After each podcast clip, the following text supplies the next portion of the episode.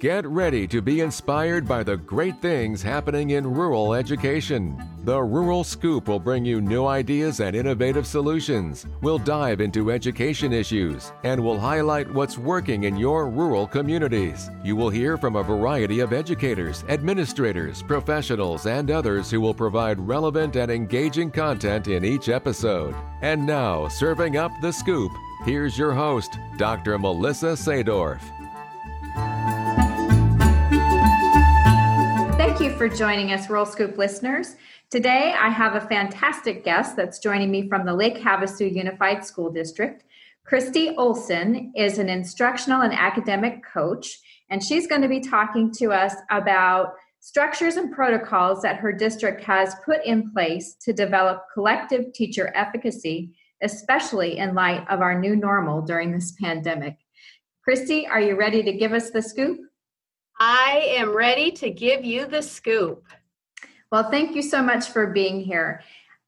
First, before we go any further, can you introduce yourself to our listeners? I would love to.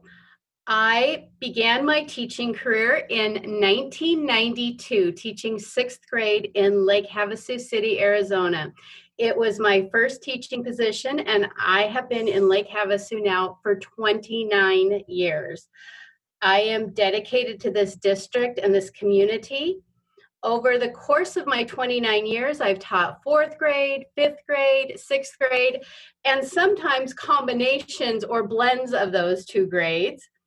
My husband is also an educator in Lake Havasu. He has taught in this district for 31 years. We have two daughters who both graduated from Lake Havasu High School. Our oldest daughter attended the Naval Academy and graduated in 2019. She's now a second lieutenant in the United States Marine Corps. And our youngest daughter is a senior at the Colorado School of Mines studying environmental chemistry. So we are proud of our family and what we've accomplished in education in Lake Havasu. And we're proud of the type of education that a student can receive in Lake Havasu. I think that our daughter's success speaks to that. Additionally, I've always felt very supported by my community and my district to continue my love of learning. I've been fortunate to be able to earn two master's degrees, one in elementary education and one in curriculum and instruction. I became a National Board Certified Teacher in 2002. I renewed in 2012, and I'm renewing again for the third time this year. I'm an Arizona Master Teacher and a Learning Forward Academy graduate. So I've been really fortunate that my district is so supportive of my pursuit of learning. That's phenomenal. You and I started teaching in the same year at the same grade level. So that's pretty interesting. Small world. Yes, it is. Yes, it is. So we just heard a little bit about you, Christie. Can you give us a little bit of information about the district, Lake Havasu? Sure. Lake Havasu City is a rural, remote district, a city on the western coast of Arizona. It's on the Colorado River, famous for being home of the London Bridge. We are primarily a retirement and recreation community. But we do have a unified district that serves 5,000 students with 225 certified teachers. So we're going to be talking about teacher efficacy with you, Christie. Talk to us about what teacher efficacy is, and then introduce what you're doing in your district. In a nutshell, teacher efficacy is really a collective understanding that we can impact student outcomes, that what happens in a system isn't happening in a silo, but it's because we work together and we work to make each other better. Perfect. And now how are you using that information in Lake Havasu? Well, we're really being strategic about leadership and creating roles to support educators in developing relationships and employing responsive instructional practices. that really enable every student in our district to succeed. And we have in place right now 7 interdependent structures that support collective teacher efficacy. From the moment a teacher walks into our district and attends teacher orientation until the day that they retire. And when you say relationship building, what does that look like on the ground? Well, on the ground, we put in structures where teachers build relationships with each other in cohorts. They build relationships with mentor teachers, mentor administrators, and they build relationships with students and families. Why did you start this programming? What was the need that you were addressing with your school community? Well, our story is very personal to me, but I don't think it is unique to me and our district. In 2017-18, 38% of the teachers in our district had between 0 and 2 years of teaching experience. We had 21 classrooms that were being taught by long-term subs or teacher interns, and we had 7 unfilled positions. We knew that teacher turnover was putting a strain on the teachers, on our veterans teaching staff, and that if we didn't address teacher turnover, we were going to experience a downward spiral of morale. We were really fearful that our veteran teachers were going to kind of hunker down into this bunker mentality of, I am going to do what's right in my classroom and kind of live in a silo. So we felt that it was imperative that if we focused on teacher retention, if we focused on retaining accomplished teachers, it would have a positive impact on student outcomes. So we really wanted to support our teachers and help them grow and stay, but we also wanted them to support each other. So we've spent about 3 years developing these supports and strategies that go across the district and across the continuum of teacher development. So tell us a little bit about that programming that you have in place that really does help support and develop that collective teacher efficacy. Sure. Our teachers, who we consider novice teachers, is any teacher who enters our district either as a first-year teacher or a 20-year veteran. If they come into our district, they are supported as a novice teacher. And what I mean by that is, first of all, they get to experience teacher orientation, which is a 5-day orientation prior to the beginning of the school year. They are supported by a site-based mentor and a master teacher mentor, which is my position.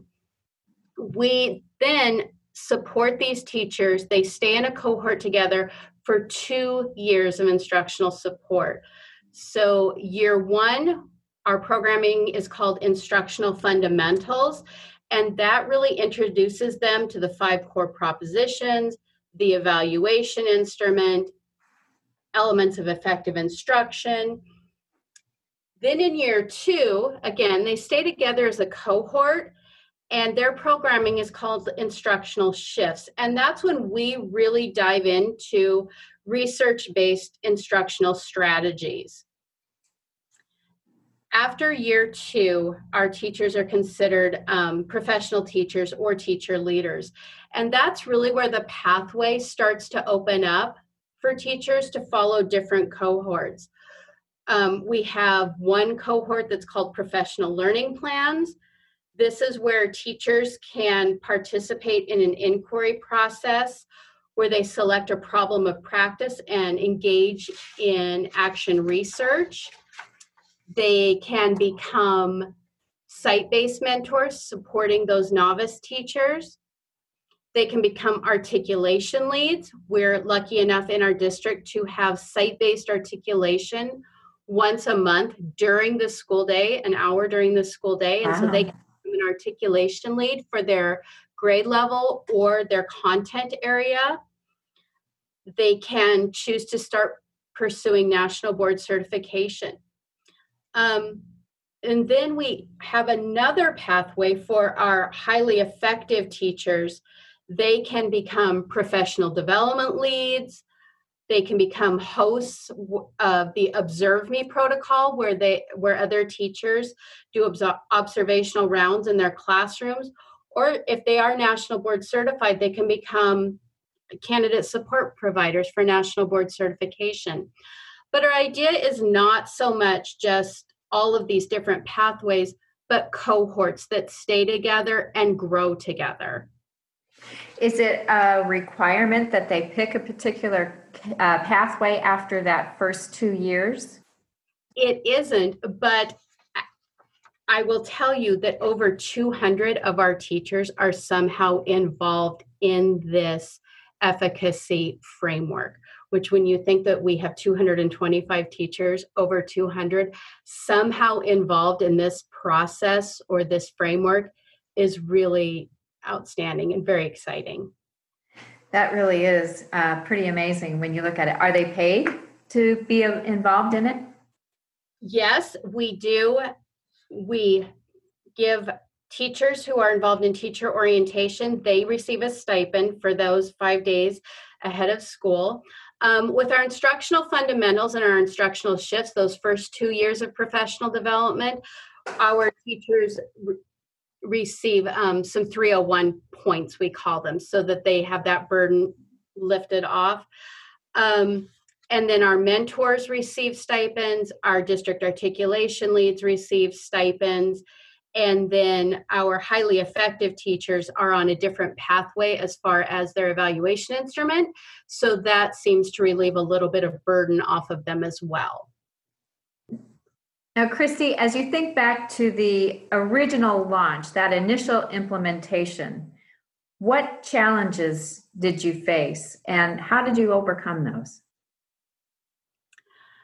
Well, we knew that if we wanted such expansive programming, we had to develop a common knowledge and a common language of what everyone in our district's understanding was of the knowledge, skills, and dispositions of an accomplished teacher. We had to have everyone on the same page. First-year teachers to the superintendent had to have a common understanding of what accomplished teaching was in this district. And we needed a universal theme that would be highly visible in every professional development, every meeting, every document. And so after some consideration, we chose the National Board for Professional Teaching Standards 5 core propositions, what teachers should know and be able to do, as our guiding document. It turns out that guiding document is now the framework for our evaluation instrument as well. But the challenge was that so many of our veteran staff felt that this document was only for National Board teachers, only something that a National Board teacher could live up to or obtain proficiency in. So we needed veteran teachers and administrators to understand and see themselves in these 5 core propositions. We wanted them to see that this just wasn't another thing we were adding on, but this was the thing. That teachers knew their students, teachers knew their content area and how to deliver that content to students, that teachers were responsible for managing and monitoring student learning, that they were reflective, and that they were members of learning communities. Those were our guiding principles as we started to work towards this framework.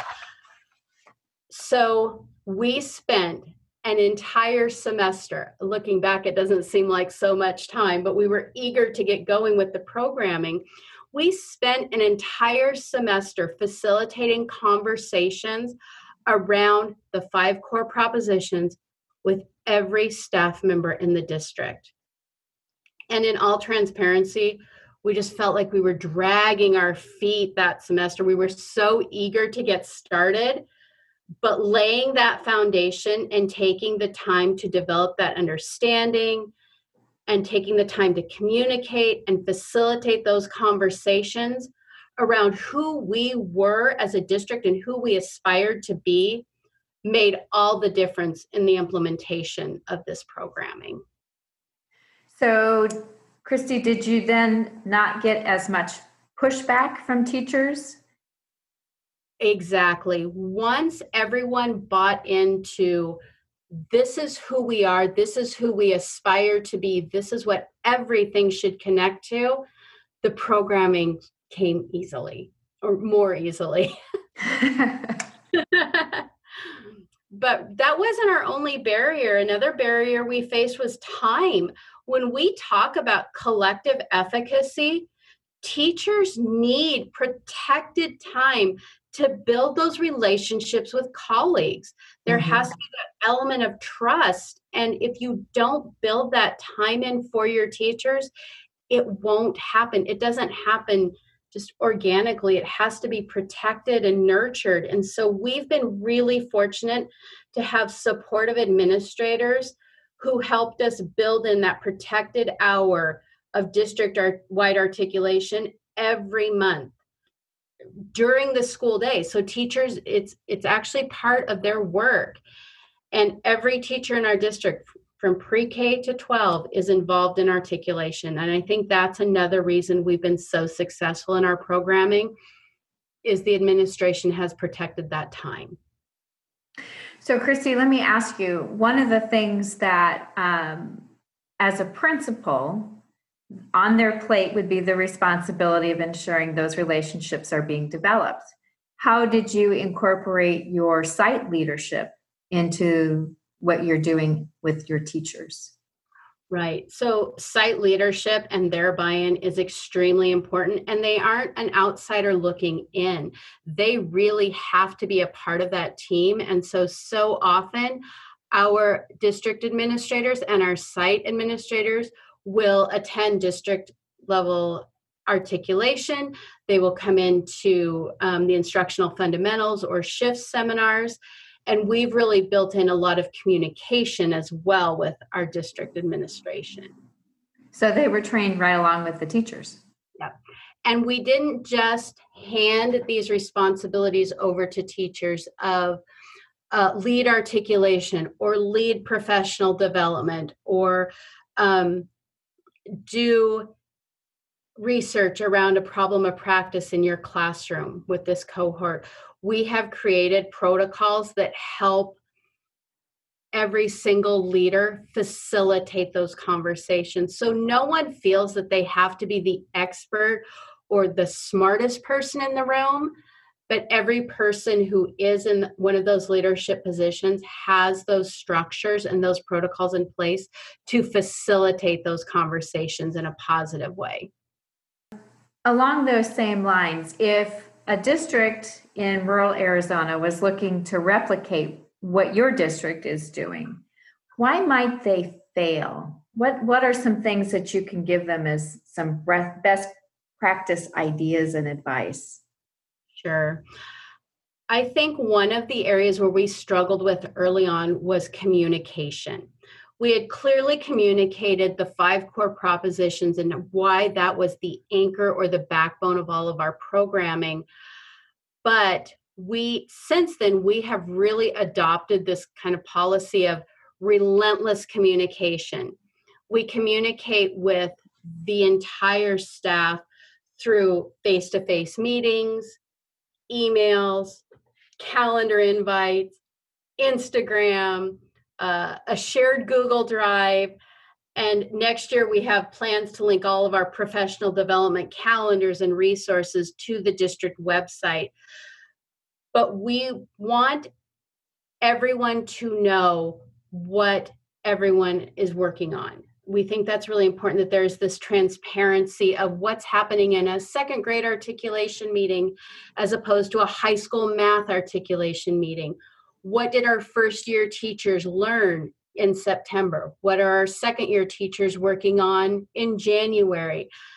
That relentless communication is key. Additionally, we follow up every single seminar, those instructional fundamentals and those instructional shifts, and even our mentor seminars, we follow up with emails to the principals and the directors with the agenda, the activities, the resources, the highlighted core proposition so that everyone can support, especially our novice teachers, in what they are learning. Oh, last month you learned about instructional scaffolding. How is that going in your classroom? How can I support you? How can I continue that conversation with you? So that's been key. And we do present our programming updates several times a year to our building and district level administrators. And we're constantly seeking feedback from the participants in our programming. And that feedback really helps us refine and improve every single year. Is your community aware of what you're doing, and how supportive have they been? Our community is amazing. They really are, especially during new teacher orientation. We have a different community group come in every single day and provide lunch and treats for our new teachers, which is amazing.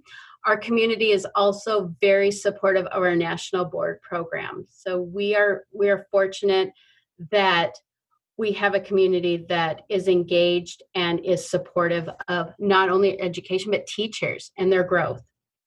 Christie, to date, and I know that this is still a developing program, but can you talk to us about some of the successes that your program has had? What are those inspiring stories that you can give us? Yes. Well, if you remember, we had some very disturbing numbers as far as teacher retention in 2017 and 18. You know, 38% of our staff had 0 to 2 years of teaching experience. When we started this school year, 2021, we are down to 18% of our staff having 0 to 2 years of experience. So that's a huge improvement of retention. And we all know retention of accomplished teachers has a positive impact on student outcomes. So that's a huge success story for us. In 17-18, we had 21 classrooms taught by long-term subs. This year, we're down to 11. We had 7 unfilled positions in 17-18. This year we have 5. So we are making tremendous gains with teacher retention, which is going to have a positive impact on student outcomes. Out of the 225 teachers that are employed in the Lake Havasu School District, over 200 are some way involved in our programming. And I think that again just speaks to this idea that collective efficacy is good for teachers and it's good for students. And teachers want to be involved in a district where they feel supported and they feel that together we are going to make an impact. I don't have to make an impact in a silo or in a bunker in my own classroom, but I have the support of those around me to help me grow and face challenges or barriers. And I can get through that with the support of my team. And together we are going to make a huge impact on the students in our district. And then one of our biggest one of my favorite success stories is that 20% of our teaching staff is either national board certified or in the process. Wow, that's a big number. It is. I'm very proud of that number.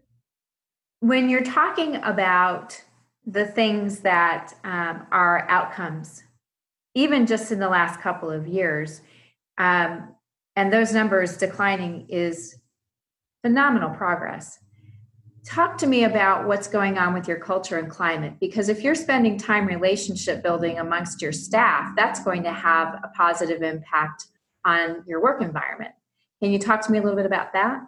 I would love to. And again, this story is personal, but not unique. This year has been extremely challenging as we've worked through distance learning models, hybrid learning models, and now face-to-face learning models. Our teachers have had to, just like teachers all across the country, have had to pivot on a moment's notice and learn new platforms, new ways of keeping students engaged. And The culture of my district is such that no one has felt that they have had to face these barriers alone. And I'll speak about one particular scenario. I have several kindergarten teachers who are like me. They have been in education for decades, and to teach via Google Classroom is a challenge.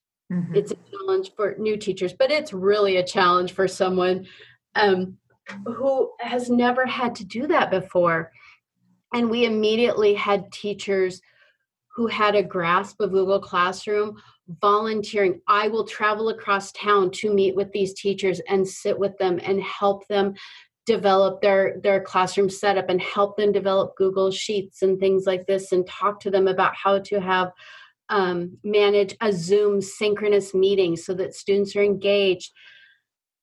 And we've built this culture, but it was through, articulation meetings and seminars. And then COVID-19 hit, and we saw it just happen organically. These teachers just stepping up to be a cheerleader, pick another person up, be a sounding board or a shoulder to cry on. And it was a beautiful thing to see happen in such a traumatic time. That really is a very beautiful story. It does not happen often that way. And so that you were able to lay the foundations for that kind of collaboration before the pandemic hit was really a blessing in disguise, so to speak. I'm glad that was the way it worked for your district. We're so grateful that we have the staff that we do, and the way that they work together is amazing and inspirational. What are the support or resources that might be available to districts that want to tap into that type of programming that you're offering your teachers if they wanted to start something like it? Well, I will tell you, it's the best thing ever to run this kind of programming. And what we started with, we tapped into the New Teacher Center's continuum of teacher induction standards. And that's something that we looked at and aspired to be, and started to build our program based on those standards. Once we had the idea of the standards in our mind, of course, we went back to those 5 core propositions that I've talked about before as really the anchor document of everything we were going to do in our district. We tapped into the expertise of the teacher leaders in our district, which I think is highly important. There is no one who knows more about teaching than the teachers who have, to say, boots on the ground. We're experiencing this. That was really important. And we did run some different kinds of focus groups where we talked with teacher leaders about what their vision of a perfect future would look like in our district, and kind of worked backwards from there, that backwards design idea. And of course, we're always willing to share what we have experienced in Lake Havasu.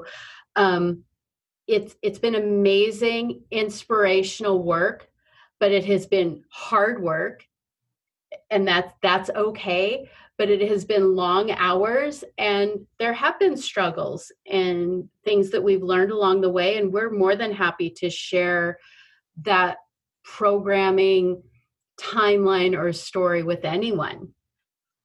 Now, Christie, you mentioned that the teachers receive stipends for different parts of the program that they're participating in.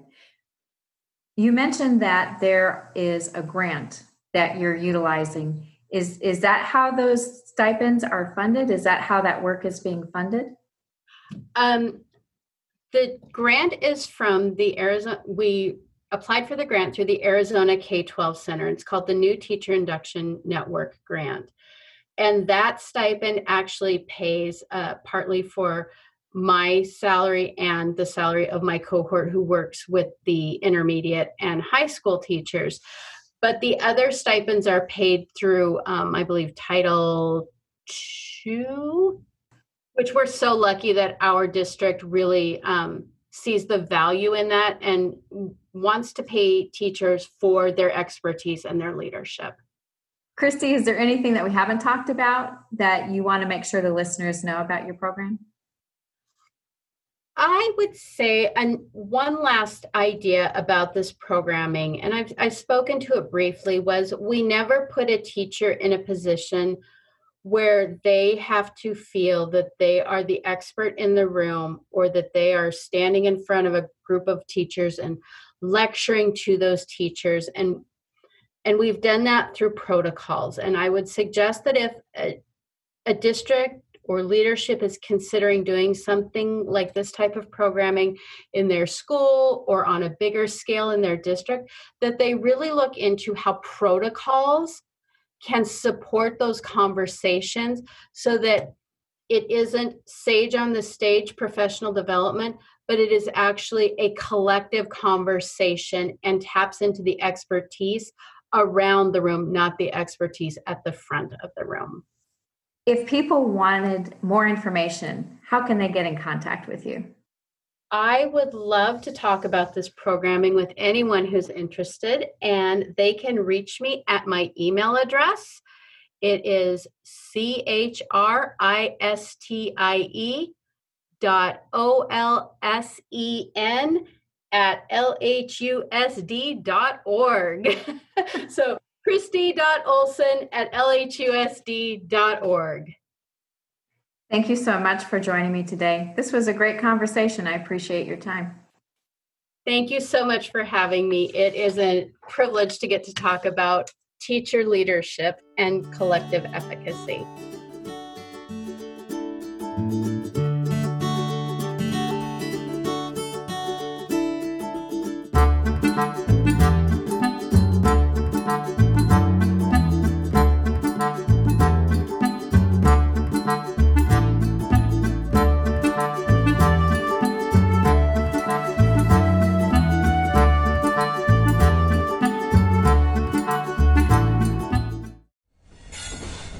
Proud member of the Podnuga Network.